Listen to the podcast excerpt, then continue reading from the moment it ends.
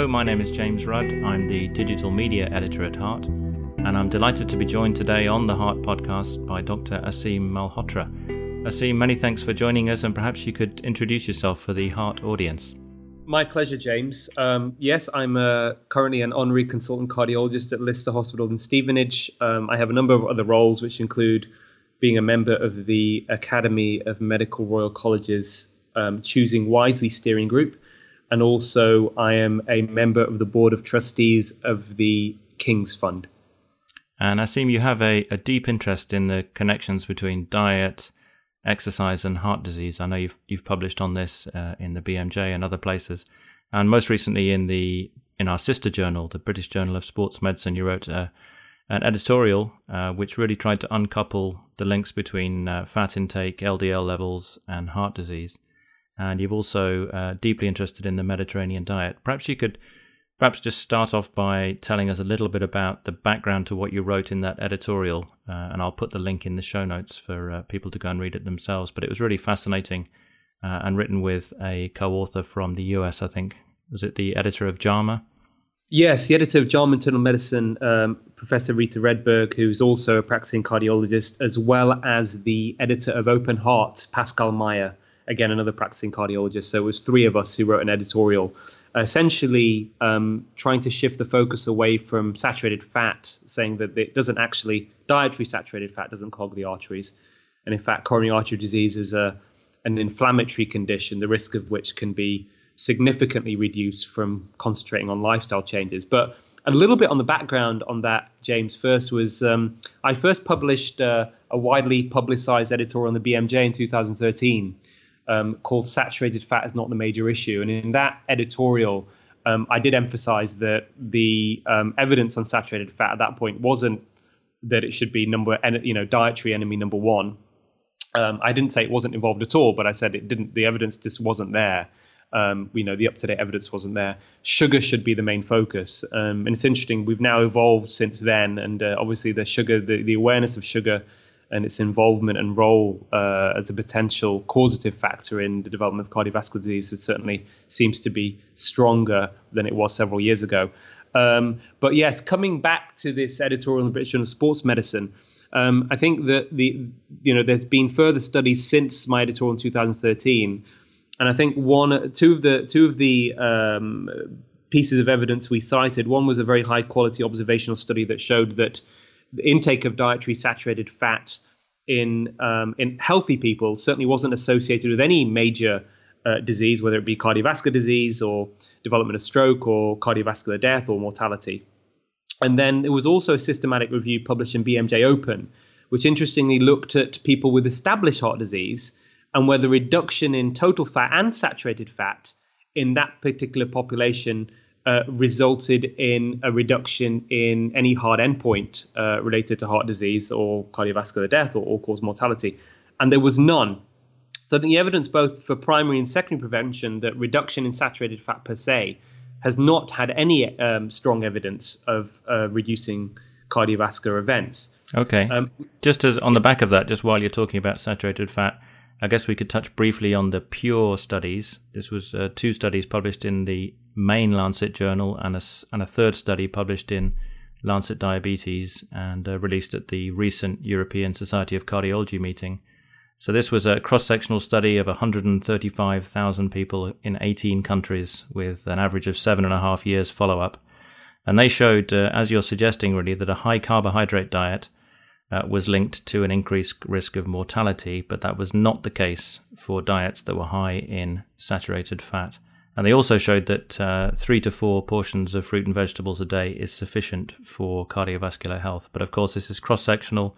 It's not an interventional study, but it does tend to support what you're saying about uh, saturated fat and maybe too much emphasis on lowering fat.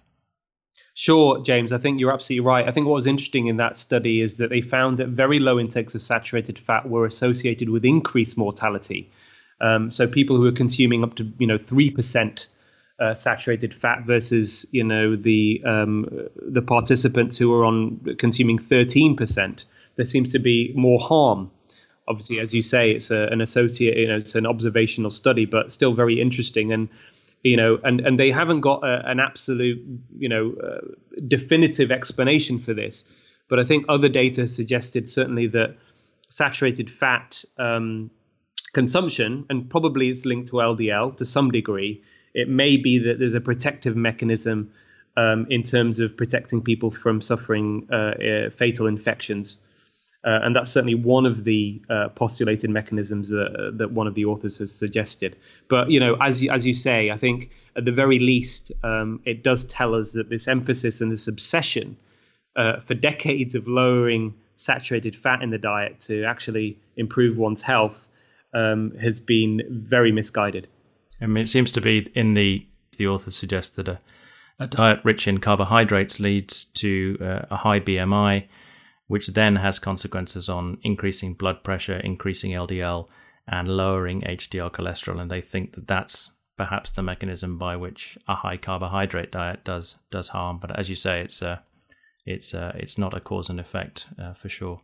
I think that's a very interesting point you make, James, because this brings us back to the British Journal of Sports Medicine piece. When we talk about what appears to be certainly the most important risk factor for coronary artery disease and is insulin resistance. And certainly we know it's a precursor to type 2 diabetes. It's responsible probably for about 50%, certainly at the very least a marker, if not a driver of hypertension. Um, and um, it, it's the number one risk factor in young men for myocardial infarction. Now, when we think about how what how does diet affect insulin resistance, actually the processed carbohydrates, the refined carbohydrates, um, you know, the foods which are carbohydrates that lack fiber, so not whole fruit and vegetables, but more things like you know white bread, white pasta, white rice, consumed in excess that has the biggest impact on blood glucose levels, which will then have the biggest impact on insulin responses. So I think the sort of prolonged um, excess consumption of these sorts of foods will link to insulin resistance. And I think there's a plausible mechanism or explanation for um, why there may have been an increased mortality associated with high consumption of carbohydrates in, in, in this study. Um, although they dif- didn't differentiate it, it's most likely that the added sugars and the refined carbohydrates is where the adverse effect on on this po- on these populations across the world uh, appears to be. So, what do you think we should be telling our patients, Aseem, both patients who've had a heart attack, uh, secondary prevention uh, type uh, scenario, and patients at risk of heart attack in terms of the best diet to follow? We'll get on to exercise in a second. Sure, and I think you know we have to look at the best available evidence we have, uh, and as you know, James, you know nutritional studies are, are, fraught with with problems and difficulties in terms of trying to show cause and effect. But you know there are two uh, very good uh, randomized control trials that have been done in the last few years.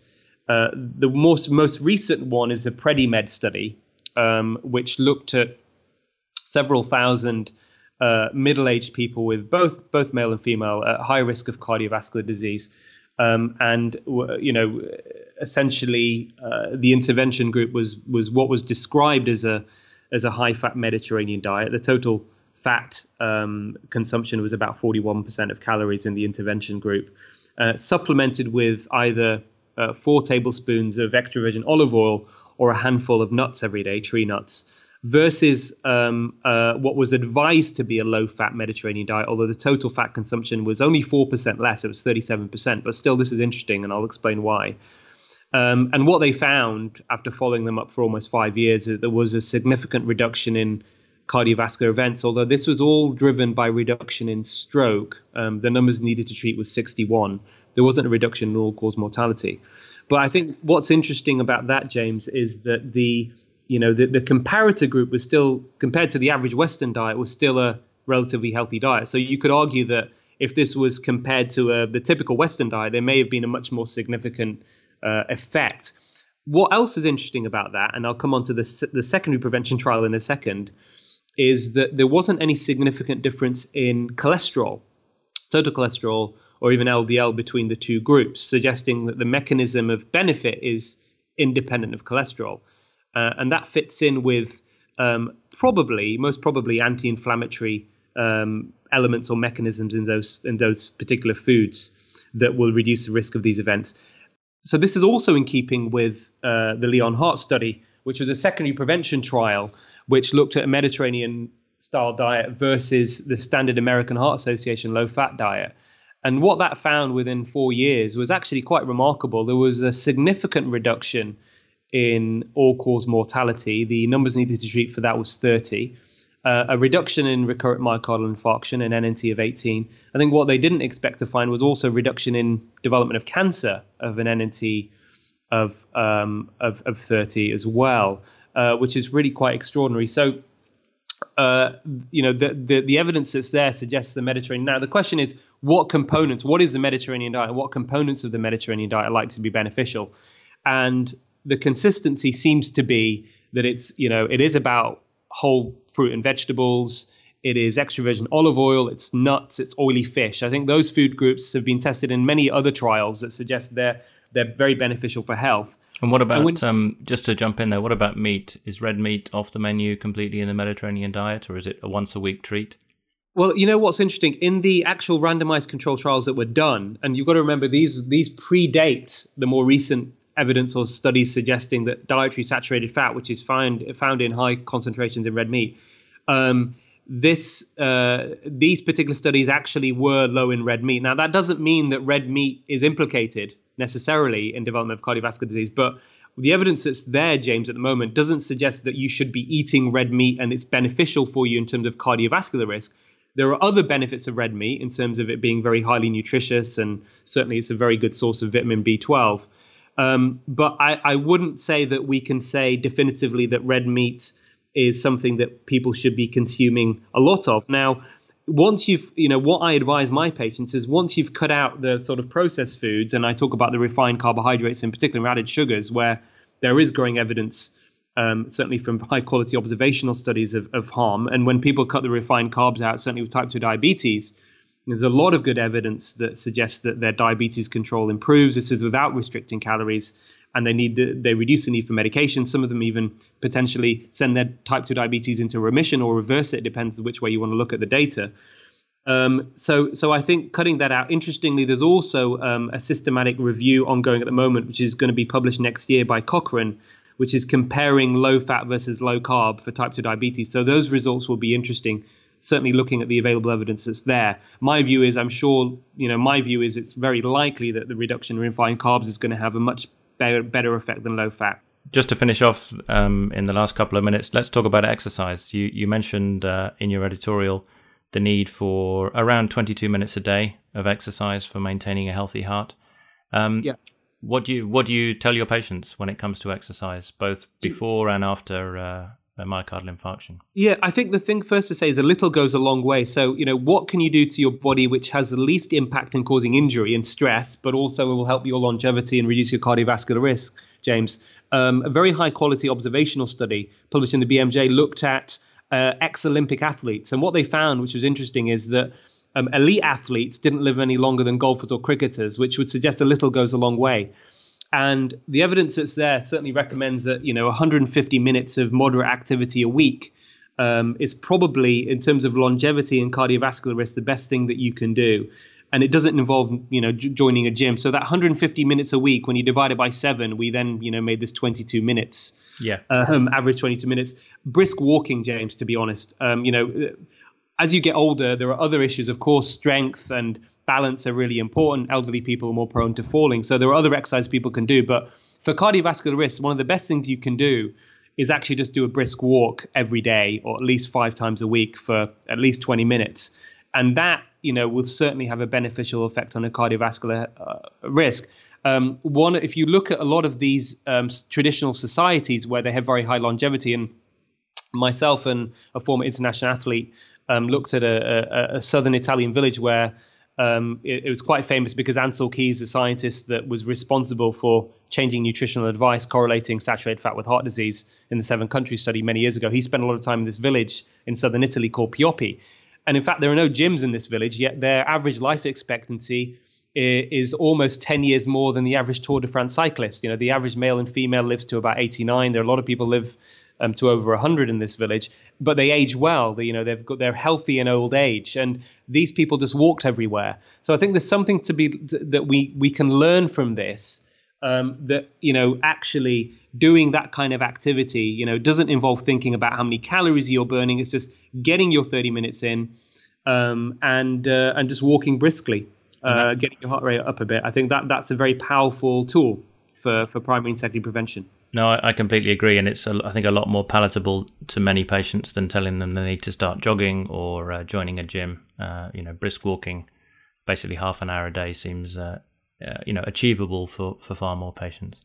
Um, Aseem, I think we uh, unfortunately have to wrap up there. I know there's lots more we could discuss with you, in, including statins and uh, LDL cholesterol hypothesis. But perhaps we'll get you back on the podcast uh, in a few months' time to, to go through some of those issues. Brilliant. Thanks, James. Uh, my pleasure. Música